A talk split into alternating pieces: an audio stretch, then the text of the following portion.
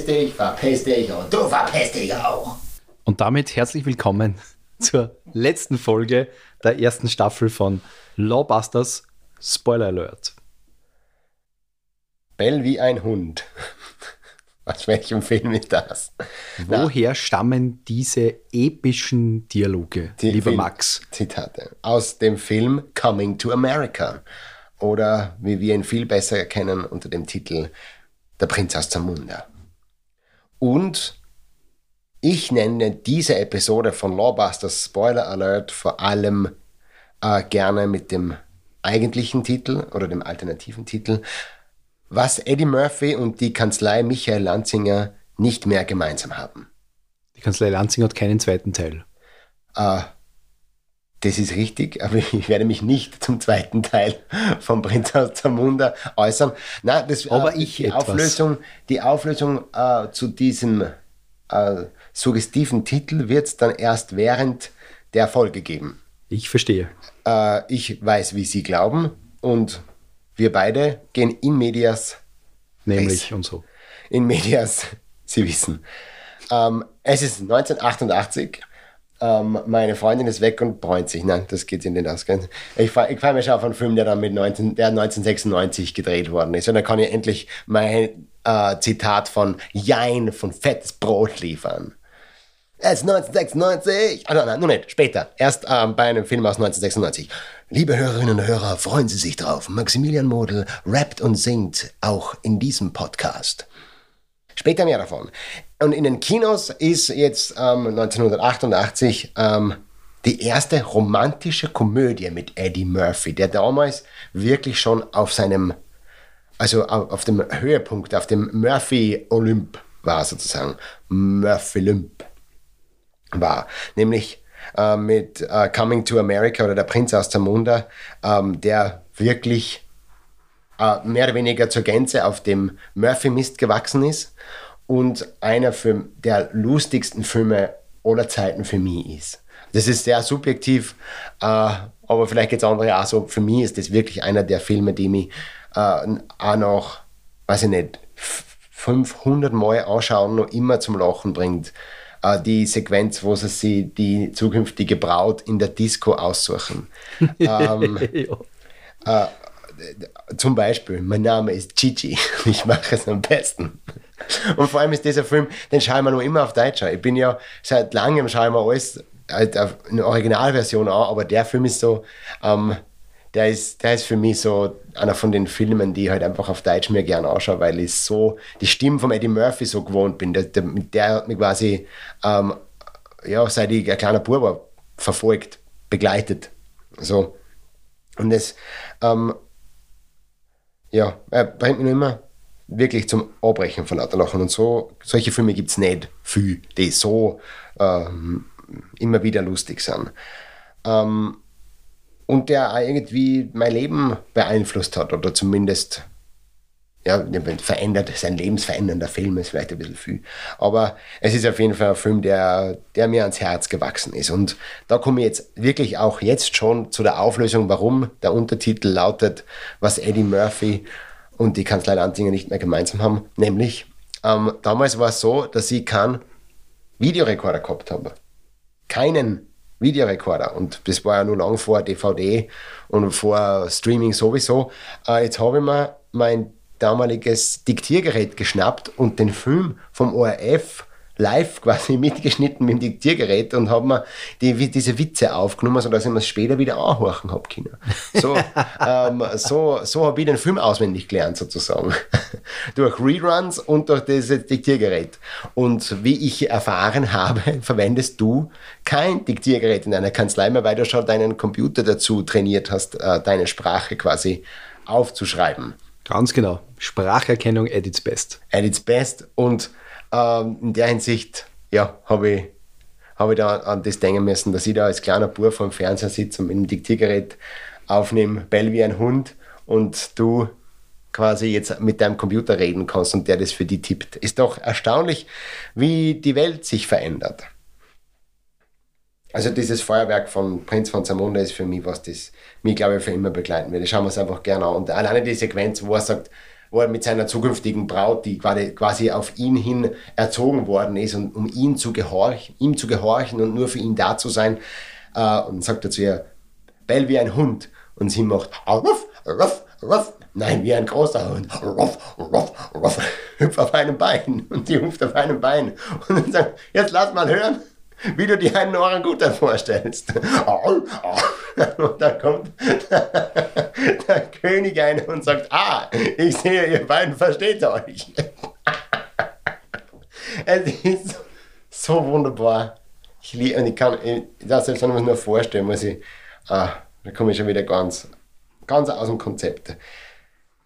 Ähm, das heißt also auf die Geschichte, ich glaube, es ist ein sehr, also die Geschichte, die Story, die erzählt wird, quasi ist ziemlich einfach. Es geht mehr oder weniger um ein zusammengeklautes mm, Märchen, mehr oder weniger, es ist eine romantische Komödie, es, es geht um den Prinzen, der quasi seine Prinzessin sucht. Es ist so ein Ort von Aschenputtel, aber aus Sicht vom Prinzen, könnte man fast sagen. Genau, so ist es. Und äh, das macht die Geschichte vorhersehbar, nicht besonders originell.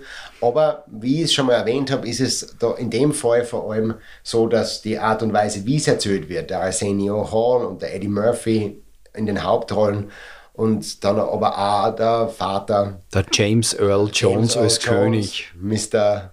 Mufasa und Darth Vader und, und, und alles ist, das ist halt einfach großartig. Der Film ist ja bis in, bis in die letzte Sprechrolle besetzt mit Menschen und selbst Nicht-Sprechrollen, äh, die danach berühmt worden sind, in irgendeiner Weise. Vielleicht nur, unter Anführungszeichen, nur in Amerika und nicht so sehr auch bei uns in Europa, aber äh, der Arsenio Hall, der den Sammy spielt, seinen äh, ergebenen oder nicht so ergebenen Diener, der ist ja ähm, der ist ja in Europa auch nicht so bekannt äh, worden. Der hat eine eigene Talkshow gehabt in Amerika und, und, und alles. Witzigerweise ist der Arsenio Hall in einem äh, Werbeclip, einem Filmclip zu sehen im Fernsehen von Ghost, den, dem Film, den wir gerade äh, in der vorherigen Folge besprochen haben.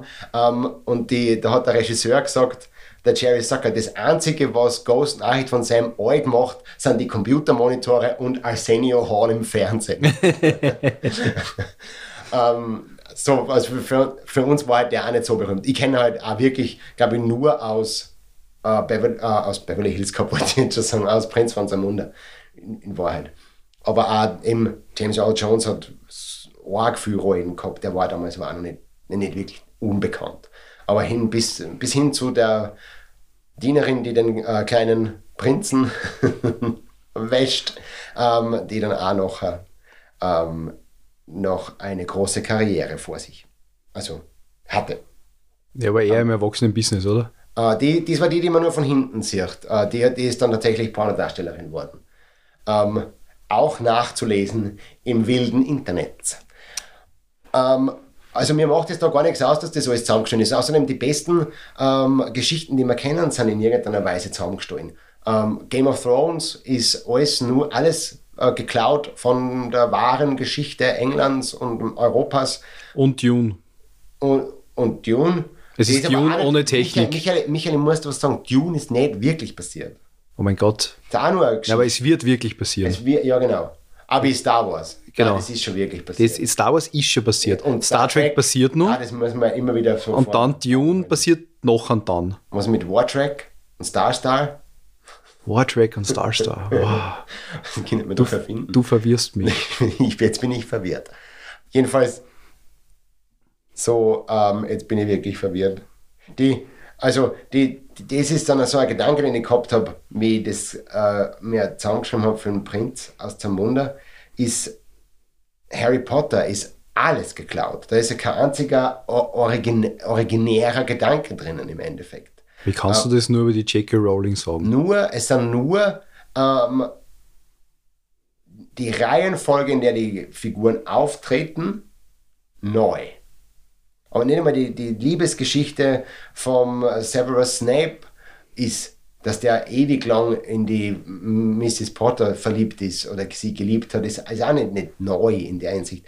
Und dann ist mir eingefallen, dieser, ähm, das ist relativ, relativ schöne und geflügelte Wort, das äh, entweder Pablo Picasso oder T.S. Eliot zugeschrieben wird, nämlich Good artists copy, great artists steal. Ich weiß nicht, ob das ein rechtlich gesehen guter Ansatz ist, aber. Da können wir uns auf jeden Fall auch da, darüber unterhalten. Aber es ist im Grunde so: Everything is a Remix. Darauf können wir uns, glaube ich, auf jeden Fall auch einigen. Es, wirklich neue Ideen gibt es schon seit langem nicht mehr. Seit sehr langem nicht mehr. Und ähm, ich glaube, ich habe das auch einmal gehört. Pro7 hat das über dem ha Haupteingang von einem Studio stehen. Ähm, besser, schlecht, besser gut gestohlen als schlecht selbst gemacht. So steht es beim Pro7. Äh, oder bei den deutschen Sender allgemein, glaube ich. ähm, Spricht jetzt nicht unbedingt dafür, aber. Pro 7. aber es stimmt schon. Also, nein, hatte, nein, Pro 7 hat ja wirklich eine Phase gehabt, da haben sie Filme gemacht, so ähnlich wie die äh, Asylum. Äh, Produktionen. Da haben sie einfach Filme, die es gegeben hat oder Ideen, die es schon gegeben hat, selber gemacht. Das Jesus-Video und so. Ja, bei, bei den Jungs mit der Maus oder halt IT-Crowd haben sie es ordentlich in den Sand gesetzt. Um, also da gibt es ja, glaube ich, sogar nur immer eine Side-by-Side Gegenüberstellung auf YouTube von der Szene, von der ersten Szene von IT-Crowd und von die Jungs mit der Maus. Und man sieht genau, wo die IT-Crowd funktioniert und lustig ist und wo und warum die Jungs mit der Maus nicht funktionieren. Die IT-Crowd ist ein Wahnsinn. Die ist ein Wahnsinn. Und da ist eigentlich, du brauchst es ja nur, wenn du schon darfst, wenn du schon rechtlich darfst, wieso machst du es dann nicht einfach eins zu eins noch? Ja, ja. Das ist die große Frage. Ähm, also doch nicht so gut nachgemacht.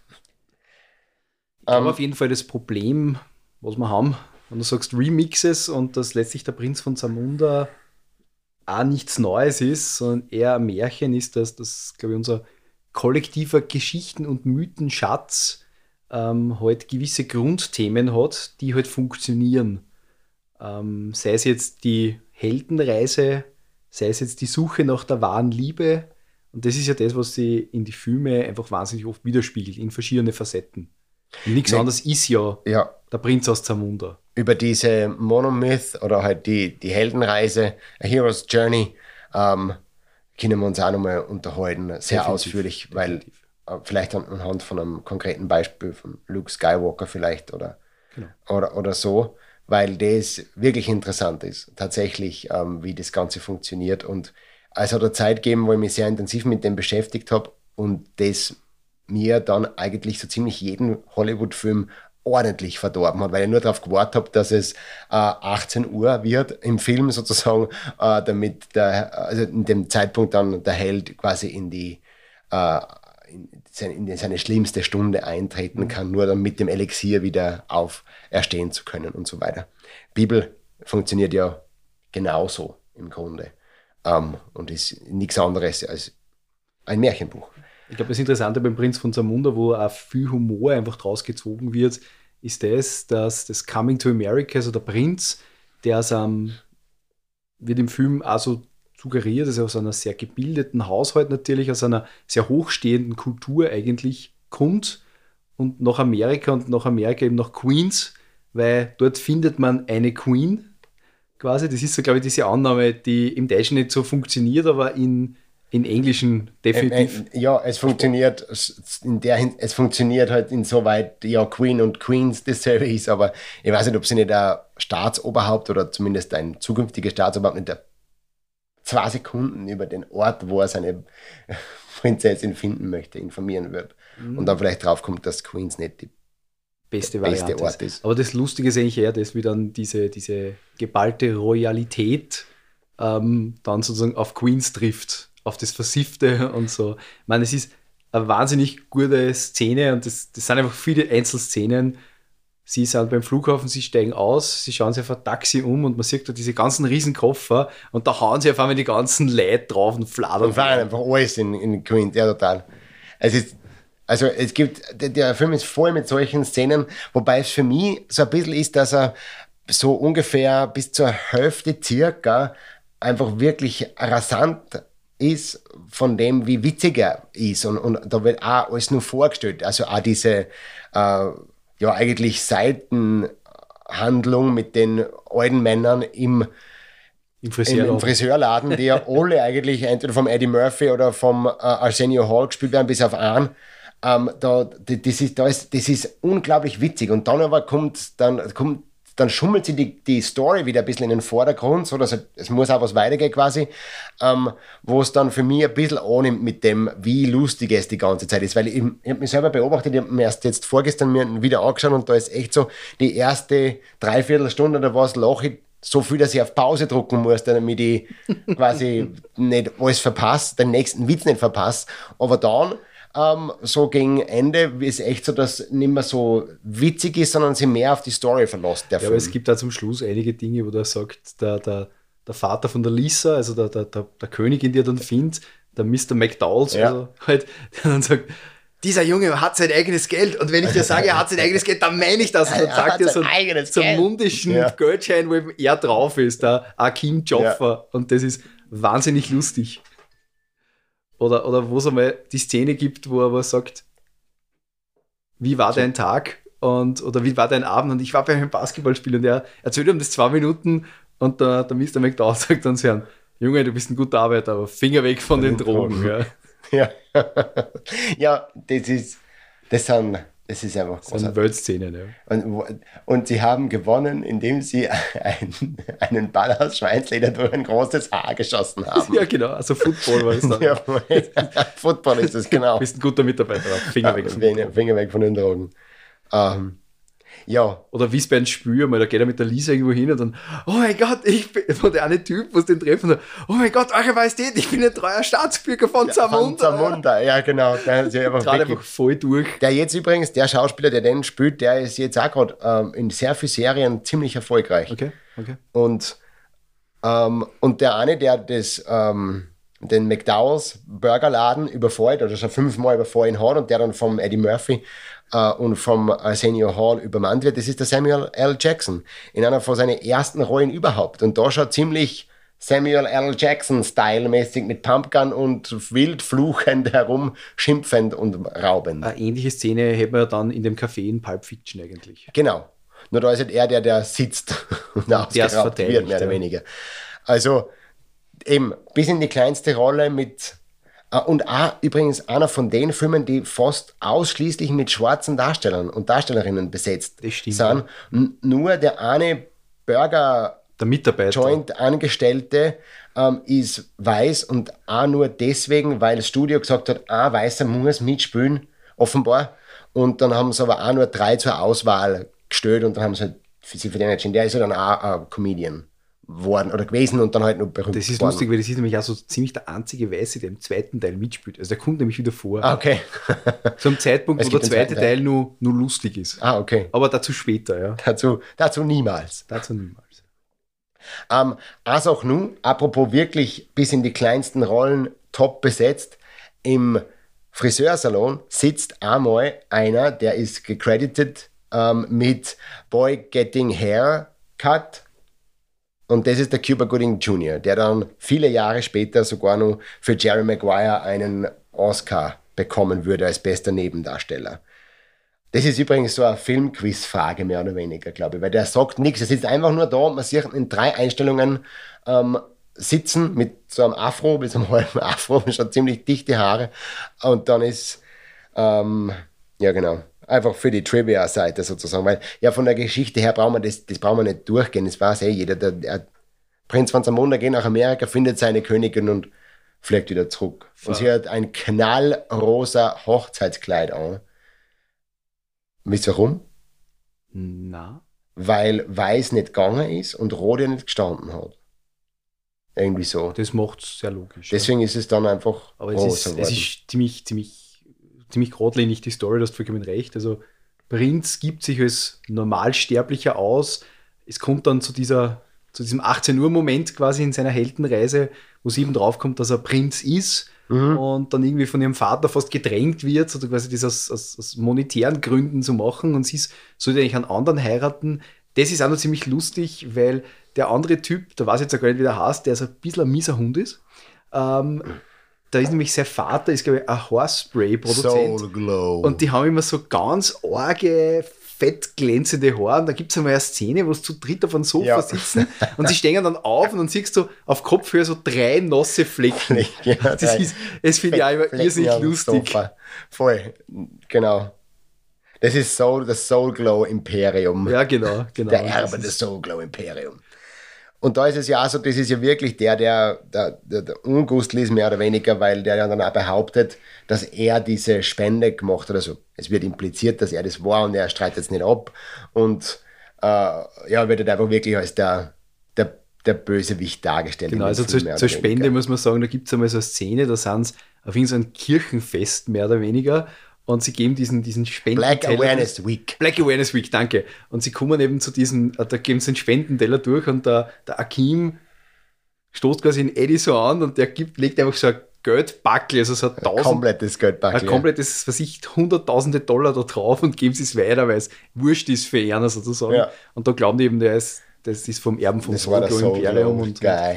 und es ist vorher auch bei dieser Szene, die kommt nämlich davor, wo er quasi der Samuel L. Jackson quasi den McDowells aus, ausraubt. Ähm, da ist ja auch so, dass, dass der Akim und der Eddie eben den dreschen mit, mit einer, mit, mit, Prinzip mit Besenstiele, weil Mhm. Ja, die genau. kennen das so mit, mit die Sticks kämpfen und der bleibt sitzen und dann im Nachhinein quasi rechtfertigt er das auch, sagen wieder, ah, er hätte, das, er hätte eh geholfen, aber Aber er hat gerade eine Kaffeetasse in der Hand. ja, genau, genau so war das. Du weißt schon, also er wird wirklich als der windbeuteligste Schleimbeutel Ja, dargestellt. das ist so typischer, so, so typischer Erbe. Weil sie können ja ihm zumindest irgendwie eine Ausrede geben, wie er hat gerade ein Kind gehalten oder sowas. Nein, also er hat eine, eine, eine Kaffeehefe quasi gehabt. Das ist schon ein bisschen äh, super schräg.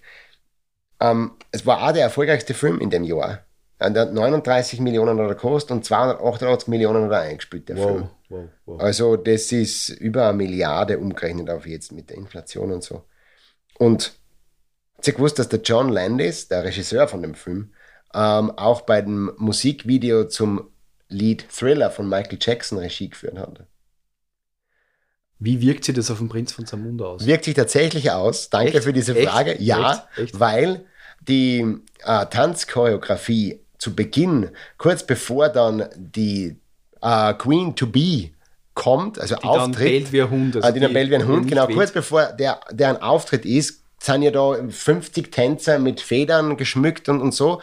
Ähm, äh, und diese Choreografie ist quasi mehr, mehr oder weniger eins zu eins die Choreografie von Thriller, nur schnell tanzt. Who's bad? Fast dasselbe Lied, ja. Also dasselbe Michael Jackson. Ich wollte jetzt irgendwas sagen. Dirty Diana. Nein, ich bin nicht so. Also ich kenne mich mehr mit dem Falco aus, wie ich in der nullten Folge gesagt habe, äh, und weniger mit Michael Jackson, muss ich ganz ehrlich sagen. Also da wir jetzt einfach weiter, Billie Jean.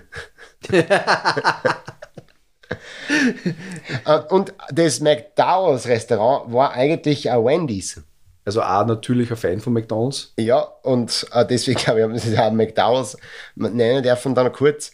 Ähm, und ist bis 2013 sogar noch in Verwendung äh, gestanden, sozusagen. Und war noch ein Wendy's und dann haben sie es aber abgerissen. Wobei das Lustige ist ja bei McDowells und bei McDonalds, dass ja offenbar, das sagt er nämlich im, im Film immer, vergleicht er das, äh, so immer, äh, warum McDowells nichts mit McDonalds zum da hat, weil die haben den Big Mac und sie haben den Big Mick und das ist irgendwie ganz anders. Ja, ist ganz anders.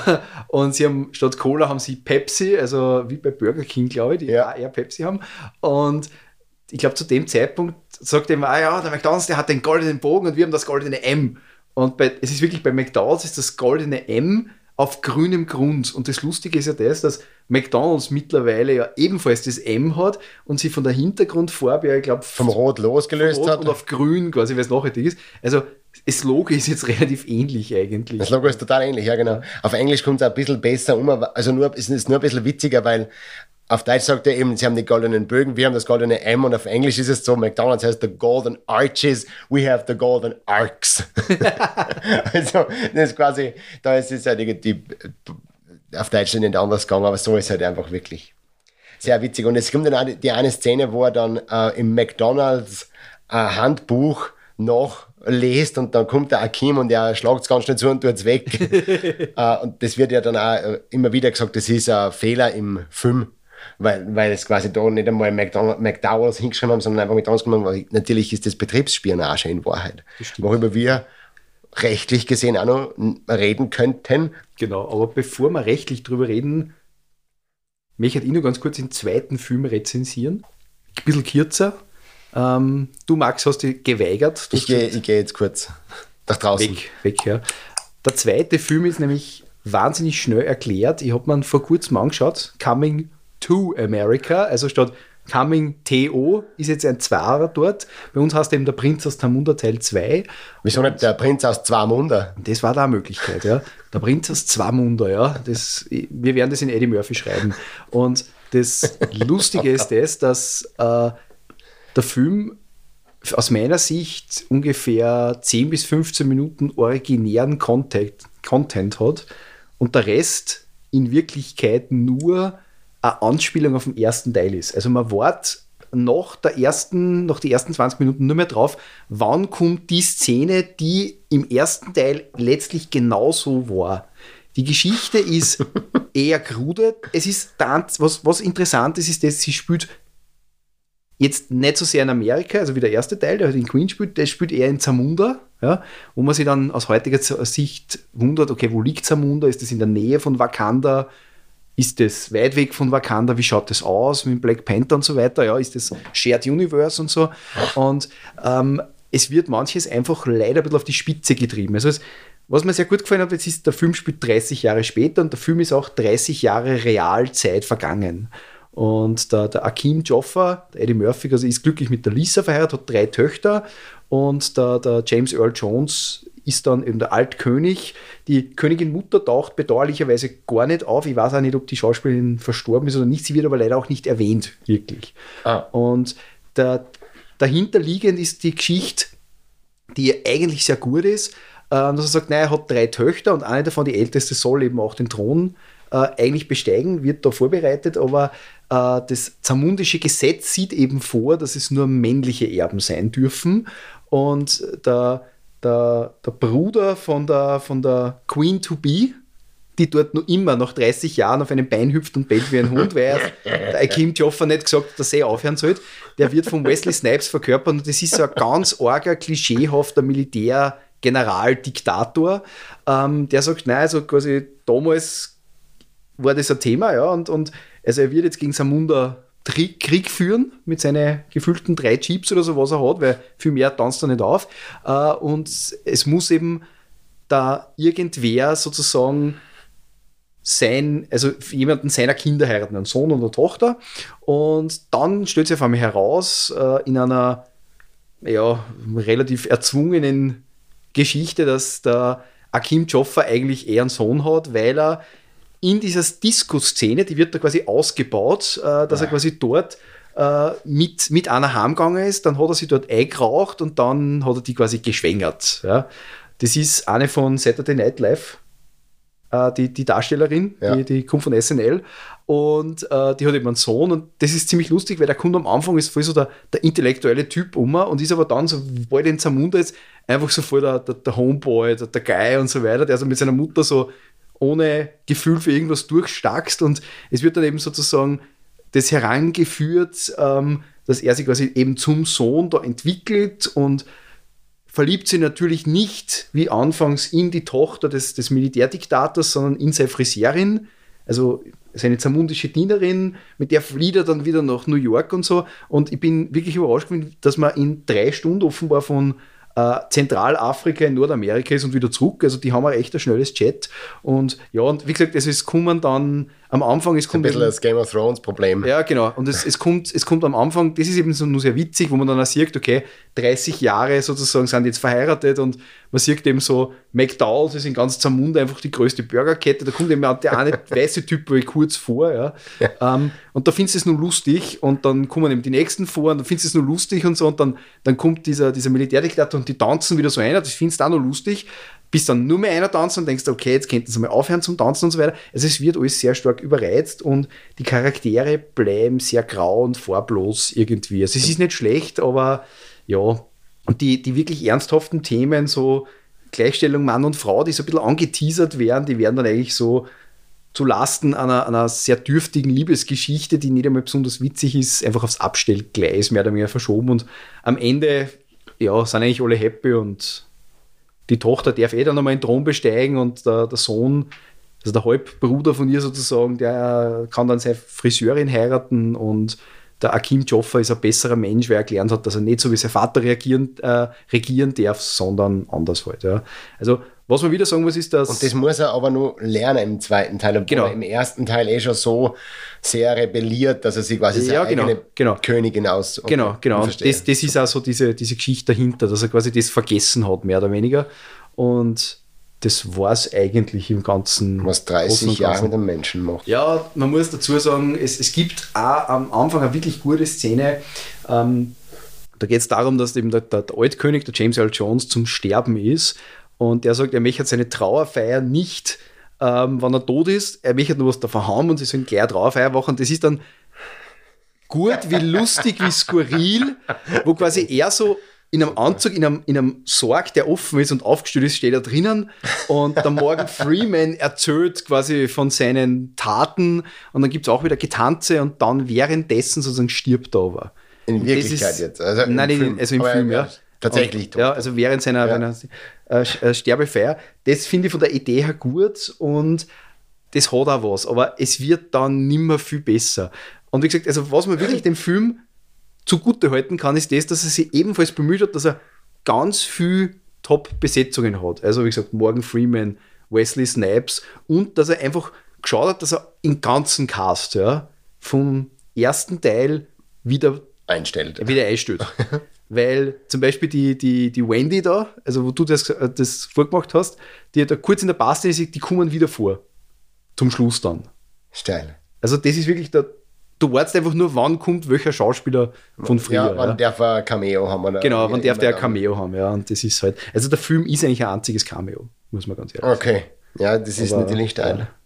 Wobei es ja auch lustig war, dass, dass weil das ist ja auch so ein Einstellungsmerkmal, das hat da, damals angefangen, dass der Eddie Murphy so viele unterschiedliche ähm, Charaktere selber spielt. Unter anderem auch einen weißen alten Mann. Juden, m, Der beim Friseur sitzt, ja. Saul, genau.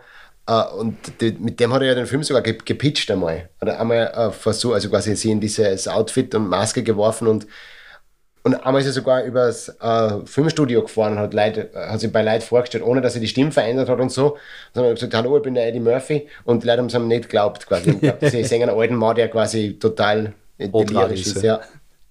Geil, zu Ja, sagen. es ist tatsächlich so, habe ich gelesen, Whitefacing, äh, äh, äh, dass der, der John Landis gemeinsam mit Eddie Murphy diesen, diesen Saul, diesen weißen alten Juden, ein bisschen als die Rache an den ähm, tatsächlich weißen jüdischen Comedians äh, gesehen haben, die halt Blackfacing gemacht haben, sozusagen. Und die drehen einfach, sie drehen die Welt einfach mal um. So. Also wie gesagt, also es ist wahrscheinlich, früher war er der Direct-to-DVD-Film gewesen, jetzt ist einfach Amazon Prime quasi Großprojekt. Er ist sicher versucht worden, mit viel Liebe äh, zu machen. Und ich kann mir auch gut vorstellen, dass das ein bisschen ein Herzensprojekt von Eddie Murphy war, aber funktioniert nur für mich nicht ganz. Also mich erinnert jetzt das, was du erzählt hast über den zweiten Teil, äh, total an einen Film, den ich zu Weihnachten mir anschauen müssen, wo es auch mehrere Teile gibt. Ich glaube, der heißt der Christmas Prince und da ist es auch so mit einem Königreich und total generische Geschichte und irgendwie so sehr vergesslich. Das Einzige, was ich mir gemerkt habe, ist, dass die Darstellerin von der Borg Queen aus den Star Trek-Filmen, die auch in Star Trek Voyager die Borg Queen gespielt hat, Allerdings nur in der letzten Folge in Endgame. genau bei Endgame, in der Doppelfolge, Du meinst die Alice Creek. die Alice Crick, die, die, die spielt da mit. Das war so mein kurzes, mal schau die. Und dann war es wieder schlimm. Okay. Ja, das ist da ähnlich. Man sagt da, hey, der, und dann war es wieder. dann war's Aber wieder, ja. es ist halt leider so eine Aneinanderreihung, die leider nicht diesen Charme hat vom, vom ersten Teil einfach. Ja. Dann gehen wir doch zu den rechtlichen Aspekten. Weil Gehen wir zu den du rechtlichen hast, Den Film hast ja du vorgeschlagen. Ja, das stimmt. Und ich möchte gern vorschlagen, dass alle, die uns zuhören, uns Filme vorschlagen. Äh, oder Serien. Sehr Ich gern. möchte ich möchte eins noch sagen, und zwar, ähm, warum ich den Film vorgeschlagen habe. Ja. Das hat bei mir fa- fast eine persönliche Komponente. Das ist jetzt nicht, weil, weil ich so der Fan bin von dem Film. Also ich finde ihn gut im Prinz von Zamunda, im zweiten Teil eben nicht so. Aber mein Vater ist irgendwie ein Riesenfan von dem Film, weil immer, wenn ich klar war oder wie ich klar war, habe ich das nur so im Ohr. Er hat mir immer so Geschichten aus dem Prinz von Zamunda erzählt. äh, insbesondere eben die Szene, wo die am Flughafen stehen und die hauen sich da alle und fladern die Koffer. Das hat ihn immer wahnsinnig fasziniert. Und irgendwann hat er mir den dann gesagt, das war so ein kuratierter Film für mich quasi, wo der, der, Vater gesagt hat, so, Michael, jetzt schauen wir uns den Film an, so in die Richtung. Ja. Und das finde ich einfach wahnsinnig schön. Ja, ja total. Ist, äh, besonderer Platz im Herzen. Sozusagen, ja. Äh, das ist voll cool. Ja.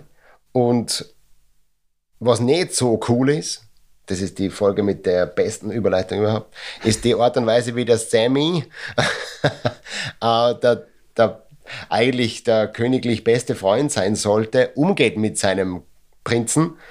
Also nicht mit seinem kleinen Prinzen, sondern mit, mit Eddie Murphy, ähm, weil er ja der Patrice der kleinen Schwester von der Lisa, die die tatsächliche Queen to be sein soll, erzählt, dass er der Prinz ist und nicht der Eddie Murphy. Und dass der Eddie Murphy der, der Diener ist sozusagen. Ist das rechtlich irgendwas? Kann man da was machen, Herr Anwalt? Me meines Erachtens durchaus. Also grundsätzlich muss man mal sagen, wenn man das so sieht, dann ist es eigentlich ja so, dass man sagen muss, der Eddie ist ja eigentlich die Hand of the King. Yes. Wenn man es von Game of Thrones Style sieht mittlerweile, das hat man ja früher noch nicht so kennt. Nein, aber jetzt kennt man es, weil jetzt ist ja nicht mehr früher. Genau, jetzt ist jetzt. Jetzt ist jetzt. Ja, ja. Und dann nachher halt. nachher ist dann später. Genau. Und da ist er so, also er ist eigentlich die Hand of the King und das merkt man, wenn man sich so die Rolle überlegt. Bei Game of Thrones gibt es ja diese, diesen Satz, The King shits and the hand wipes. Und da hat man im Nachhinein retrospektiv betrachtet auch so ein bisschen das Gefühl so, der Eddie Murphy, also der Akim macht was und der Eddie schaut, dass das irgendwie noch funktioniert und dass er so quasi vom König den Auftrag erfüllt, so er sollte da mehr oder weniger eine Braut finden ja. und aufpassen und so weiter. Und ja, also es ist, also, es ist auf jeden Fall eine Täuschung, ja, also es kann ein Irrtum sein, rechtsgeschäftlich. Angenommen, die würden heiraten, dann könnte sie wahrscheinlich die Ehe wegen Irrtum in der Person, weil er kein Prinz nicht ist, vielleicht auflösen. Ähm, Betrug würde ich jetzt nicht sagen, weil so nichts Vermögensrechtliches drinnen ist. Ja. Ähm, wenn das natürlich irgendwie verleitet, dass sie da quasi in dem Glauben mit ihrem Geschlechtsverkehr hat, ist die Frage, ob man da nicht schon sogar ein bisschen in Richtung Missbrauch drinnen sind, äh, aber ganz, ganz, ganz außen. Ganz vorsichtig. Ganz vorsichtig, ganz vorsichtig, ja. Aber ich würde wirklich eher sagen, es ist jetzt näher so, so, so ein strafrechtliches Problem im Kern, der, der liegt halt einfach an und wir wissen aus die Simpsons, Lügen bringen den kleinen Jesus zum Weinen, aber Lügen per se ist jetzt, außer ich bin Zeuge in einem Gerichtsverfahren, nicht problematisch, ist nicht strafbar. Ähm, solange eben nichts Vermögensrechtliches dazukommt, also mhm. zu sagen, er luchst jetzt Geld, aber er sagt, hey, ich bin der Prinz aus Afrika und aus ich habe voll viel Geld und du musst mir und du musst mir Geld zahlen, weil dann kann er Geld überweisen. Der also, nigerianische Prinz. Das ist so, dem, dem wir alle schon per E-Mail einmal geantwortet gehört haben. haben. Ja, geantwortet natürlich auch. Ähm, das macht er ja nicht. Äh, aber, also wie gesagt, wenn man jetzt das weiterdenkt und sagt, hey, ich bin der Prinz und dann sie, sie gibt sich hin und, und sie heiraten, dann kennt sie nachher eben sagen, sie löst die Ehe meines Erachtens wegen Irrtum auf. Ja. Nicht jetzt, weil sie glaubt hat, er ist vermögend, das gilt da nicht, sondern wirklich Irrtum in der Person, weil, weil sie halt das an, anders angenommen hat. Also so ja. in die Richtung kennt man da auf jeden Fall Können wir was argumentieren. Was, sehr gut, ja. Äh, das heißt, das ist, äh, eine, das ist ein interessanter Aspekt von dieser, mit der Antwort habe ich nicht gerechnet, das finde ich schön. Ich habe nur so eine Frage, so ein bisschen eine, äh, nicht unmittelbar juristische Frage, aber vielleicht fällt dir da auch was äh, so was, Schlaues mach dazu was Juristisches draus. Äh, genau, mach was, was Rechtliches. Ähm, wir haben es eher gesagt, der Soul Glow Erbe, ähm, der behauptet ja, dass er, also zumindest bestreitet das nicht, dass er diese Spende getätigt hat, diese beträchtliche Spende an diese Black Awareness zur äh, Restauration von dem Park oder so, glaube ich, ist da das. Ja. Wo übrigens der, wie heißt der, der Randy Watson, das ist so eine wunderbare Sequenz, wo der Reverend den Sänger dann anpreist und jeder ist so, der, der niemand mag den Sänger, nur der eine Schwarze vom äh, vom, vom, vom Friseurladen, der dachte, dieser, dieser Kerl kann singen. Das ist der, der Hot, Hot, Chocolate, oder? Ja, die, die, sexy, Sexual Chocolate. Sexual Chocolate. Sexual Chocolate. Die kommen, die kommen übrigens dann auch. Mr. Randy Watson. Die, der kommt natürlich auch vor und genau diese äh, Konstellation kommt im zweiten Teil auch vor. Ganz zum Schluss. Okay, also ich habe das, ich, ich, mag das schon sehr. Und dann singt, und der singt eigentlich gar nicht schlecht. Ja, das, ist ja das Witzige. Der singt voll smooth, wie, wie so ein Balsam. Aber er sagt, aber er sagt immer Sexual Jackets. Sexual Jackets. Und dann, dann staubt er am Boden, das Mikrofon am Boden, steht sich hier wieder Jesus. Sexual Jackets. Ja, genau, das ist. Ach ja. Jedenfalls in dieser Sequenz passiert dann noch was anderes, nämlich diese Spende wird gemacht. So klar, er besagt, na, das war eh ich. Und das eh für die Kinder. So. Ist das rechtlich relevant? Boah, das ist jetzt eine gute Frage, die ad hoc nicht immer so beantworten kann. Es kann sein, dass steuerrechtlich in irgendeiner Art und Weise relevant ist, wenn er dann versucht, diese, diese, diese Spende quasi abzusetzen, was in Österreich möglich ist. Äh, aber jetzt so richtig ist Betrug oder so, er schmückt sich halt mit fremden Federn. Also ja. er, er, lügt einfach, äh, aber so richtig also jetzt konkret was strafrechtlich Relevantes. ist halt einfach ein Arsch. Genau. Das ist ein Dick Move sozusagen. Dick Move, ja. Dick also, also würde man, würd man rechtlich als Dick okay. Move einordnen. Aber Apropos Dick Move, ja? ähm, wenn ich mich bei einem helllichten Tag mit einer Pumpgun in einem Burgerbude stehe und die überfalle, dann ist das ja auch hauptsächlich Move. deppert. Ja. Äh, und ein Dick Move. Ja. Und rechtlich gesehen ein Raubüberfall. Also Ach, oh, Raub. Da ist ja. doch was. Oh, da, gut, ist, ist, da, ist gut, dann, dann muss ich ja. den Pumpkin wieder weghaben. Ja. Nein, also das ist ja mit Waffengewalt und so weiter, das könnte sogar schwerer Raub sein im, im Zusammenhang. Also das ist. Ja, er schießt sogar ein Loch in die Decken. Ja, das ist Sachbeschädigung auch noch. Ja. ja. Und er schimpft. Ja, gut. Beleidigung ist ja, ein Offizialdelikt. Nein, Beleidigung ist ein Privatanklagedelikt. Privatanklagedelikt. Also Offizialdelikte sind die, die, wann die Polizei davon Kenntnis erlangt, muss sie sie verfolgen. Ah, ja. Privatanklage muss ich quasi selbst als Ankläger tätig werden. Es gibt nur was dazwischen, es ist ein Ermächtigungsdelikt. Da muss ich quasi sagen, verfolgt sie. Möge das Ermächtigungsdelikt mit dir sein. Genau, das ist die Drecksau quasi. Und jetzt kommen wir aber wirklich zum Kern, den du äh, besprechen wolltest, nämlich McDowell's, McDonald's, sie haben die goldenen Bögen, wir haben das goldene M. Sie haben den Big Mac, wir haben den Big Mick. Big Mick und im zweiten Teil, Sie haben, den, Sie haben den McFlurry, wir haben den McFlurby.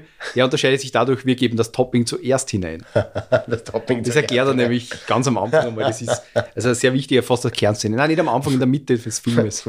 Erklärt er, dass Sie einen McFlurby haben. Höhepunkt. Also, jetzt ist die Frage, ähm, du, du wolltest über das allgemein reden, sozusagen über Urheberrecht vielleicht oder. Ja, also was heißt das eigentlich? Ja? Unternehmensrecht, das ist wieder was anderes. Ja? Ich meine, es ist auf jeden Fall einmal unlauterer Wettbewerb. Also es gibt in Österreich das UWG, das unlautere Wettbewerbsgesetz, wo es letztlich eben so darum geht, dass ich mich mit fremden Federn schmücke und so Trittbrettfahrer mache, also wo ich zum Beispiel äh, falsche oder, oder, oder unklare Werbung mehr oder weniger mache und, und sozusagen da eben woanders auf dem Erfolg mitsurfe. Und es ist ja dort natürlich Spaß, aber es ist ja klar, dass halt, da gibt es den weltweit arbeitenden Konzern McDonalds und dann gibt es irgendwie so, quasi dort in der Community gibt es die McDowells und das ist so ähnlich, dass man jetzt schnell mal das verwechselt. Und wenn diese Verwechslungsgefahr gegeben ist und eben auch in die Richtung geht, dass das jetzt sehr dreist kopiert wird, was ja da immer wieder vorkommt, dann ist das auf jeden Fall unlauterer Wettbewerb, wenn dann auch in diese Richtung beworben wird. Es ist aber natürlich auch eine Urheberrechtsverletzung. Jetzt kann man sich natürlich fragen, okay, bei McDonalds, was, was kann da urheberrechtlich geschützt sein? Das ist ja, auch unterschiedlich in, im amerikanischen Copyright und Trademark, also Markenschutzrecht, kann man ja viel mehr schützen lassen oder viel breiter. Mhm. Ähm, jetzt auch so Geschmacksmuster und so weiter, wo man dann sagen kann, okay, ähm, geht vielleicht ein bisschen. Der bisschen Big Mac schmeckt wie der Big Mac. Ganz genau, ja. Also, Big, naja, Geschmacksmuster ist ein bisschen was anderes, aber trotzdem, also wo man sich auch Zusammenstellungen und Produkte schützen lassen kann. Äh, bei uns in Österreich wird man trotzdem sagen müssen, okay, ist der Burger an sich, also diese Zusammenstellung aus Brot, Soße, Salat und Käse und so weiter, ist das jetzt ein, ein Werk im urheberrechtlichen Sinn? Das müsste man von der Judikatur anschauen, äh, ob es da was dazu überhaupt schon entschieden gibt, aber man kann es natürlich argumentieren. Aber trotzdem, also wenn es das Urheberrecht gibt, dann wird natürlich dadurch, durch dieses Kopieren, diese Produktpiraterie, kann man fast sagen, das ist so das geflügelte Wort, haben wir natürlich das Thema, dass da äh, eine Urheberrechtsverletzung sein kann. Was aber sehr viel wahrscheinlicher ist, ist, dass ja das McDonalds-Logo als Wortbildmarke geschützt ist. Und natürlich, wenn die dann quasi den damals den goldenen Bogen, aber letztlich ja das goldene M haben auf, auf, auf rotem Grund. Und ich sage, ich habe ein gleichartiges, zum Verwechseln ähnliches goldenes oder gelbes M auf grünem Grund. Ja. Dann ist es wahrscheinlich eine Markenrechtsverletzung. Also diese McDonalds, McDowells von der Gleichheit her, von der Verwechselbarkeit äh, wird mehr in Richtung Markenrecht, Markenschutzrecht zu sehen sein. Aber es ist eben Urheberrecht und Urheberrecht ist sozusagen das Kern des geistigen Eigentums oder des Intellectual Property Laws sozusagen.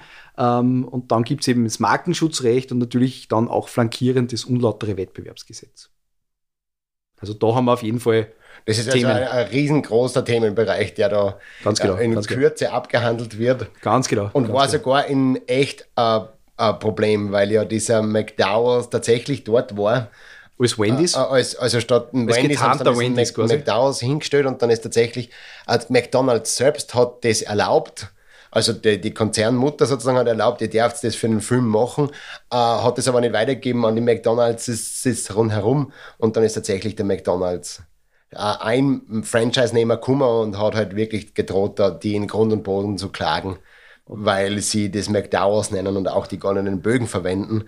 Und Gott sei Dank hat sie das aber dann aufgeklärt sozusagen. Und das ist ja zum Beispiel was, also wenn man so etwas machen würde, äh, und McDonald's ist ein Franchise-Unternehmen, das heißt, man, man, man holt sich in Wirklichkeit die, die Erlaubnis, die Rechte und, und auch die, die entsprechenden Betriebsmittel. Also sei es jetzt die Rezepte, die Zutaten, äh, die Logos und so weiter holt man sich ja vom Konzern. Äh, und man würde sozusagen da auf jeden Fall also eine Lizenz, eine Franchise-Lizenz mehr oder weniger erwerben müssen. Und äh, das, was da gemacht wird, also im Zusammenhang mit dem Film ist es auf jeden Fall so, dass man sagt, das ist eine Filmproduktion, das ist nicht echt, das kommt da wieder weg und das ist Satire. Da kommt man auf jeden Fall auch urheberrechtlich relativ weit, aber auf jeden Fall bei sowas immer fragen. Das ist das Gescheiterste. Mhm. In der realen Welt würde man mit sowas nicht weiterkommen, wenn man sagt, nein, das ist ja nur lustig, das ist eine Parodie auf McDonalds. Also ich glaube, nicht einmal, wenn man das jetzt als massives Kunstprojekt in irgendeiner Art und Weise sogar nicht kommerziell betreiben würde, ähm, würde man wahrscheinlich verklagen wirklich sicher sein. Also man hätte auf jeden Fall das Problem. Glaubst du nicht, dass ein McDonalds da so cool ist? Ja sagen würde, wenn man sagt, man macht jetzt einen McDonalds, der nur Salat verkauft und tatsächlich gesunde Produkte. Hm, das müsste man sich wieder anschauen. Projekt das müsste man sich wieder anschauen, aber, aber wenn man jetzt sagt, McDowell's als, als Systemkritik sozusagen, ja, mhm. ähm, genau. dann wird es schwierig. Und man macht Fastfood-Kettenkritik. Ja, also zum Beispiel, keine Ahnung, man sagt, man macht irgendwie so satirische Fastfood-Ketten und man hat halt dann den McDowell's und den Burger Queen oder sowas. Ja. Ist aber eine gute Idee. Danke, danke. Also, und Randy's. genau. und Pizza Cap. genau. Es ist dann bei Starbucks Moonbugs. Moonbugs. Moonbugs, ja. Mhm, aber ich glaube, ja, dass die. Planet, Planet, Bugs. Planet Bugs. Aber ich glaube, dass die Galaxy nicht Bugs. ganz so gechillt sind, wenn es um ehrenere gesicherten Urheber- und vor allem Markenschutzrechte geht. Ah ja. Aber es ist trotzdem ein schöner Gedanke, wenn wir das nächste Mal zum Burger Queen gängen. Ganz genau. Zur Burger Queen. Zur Burger Queen. So muss man es ja. eigentlich Burger sagen. Queen, ja. Burger Queen. Und das war's mit Genau. dem Prinz aus Zamunda. Mit der sechsten Folge Mit der und mit der Folge. ersten Staffel von Lawbusters Spoiler Alert. Spoiler Alert. Und die nächste Staffel ist in meinem Kopf schon fertig. Wir müssen es nur noch aufnehmen. Äh, Und mir, ich muss mir ziemlich viele Filme anschauen, aber wir haben einiges geplant, wir haben uns viele Filme vorgenommen und wir möchten gerne ein paar neue Sachen ausprobieren. Das heißt, horcht euch das Ganze an, was wir jetzt gemacht haben, und äh, sagt es weiter. Das ist doch das, was man immer macht, oder? Bei ähm, Like and Subscribe. Ganz genau. Please like and subscribe and press the bell button. Ganz, Please. ge- ganz genau. Also liked uns auf Facebook, teilt uns auf Facebook und horcht unseren Podcast. Und vielleicht haben wir bis zur zweiten Staffel auch schon eine Webseite, die wir auch schon seit längerem planen.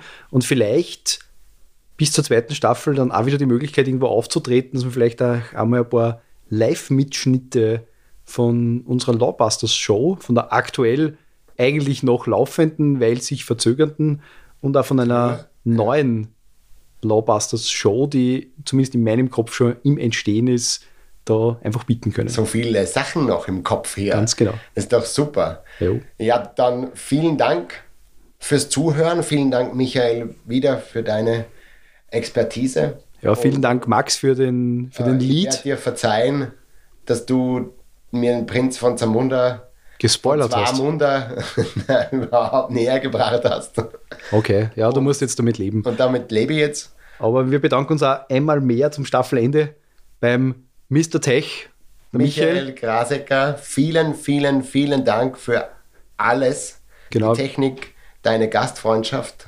Wir haben es auch schon bei der Episode 0 gesagt. Der Michael betreibt einen eigenen Podcast, das ist der Drachentöter-Podcast. Der hat zu diesem Zeitpunkt schon einige Folgen mehr als wir. Ein, nur ein paar. Nur ein paar. Äh, aber auf jeden Fall dort auch eine hören. Und in diesem Sinne, wir sehen uns wieder in der zweiten Staffel bei Lawbuster Spoiler Alert. Bis dahin, wir sehen uns. Lebt lang und in Frieden. Ciao. Dito.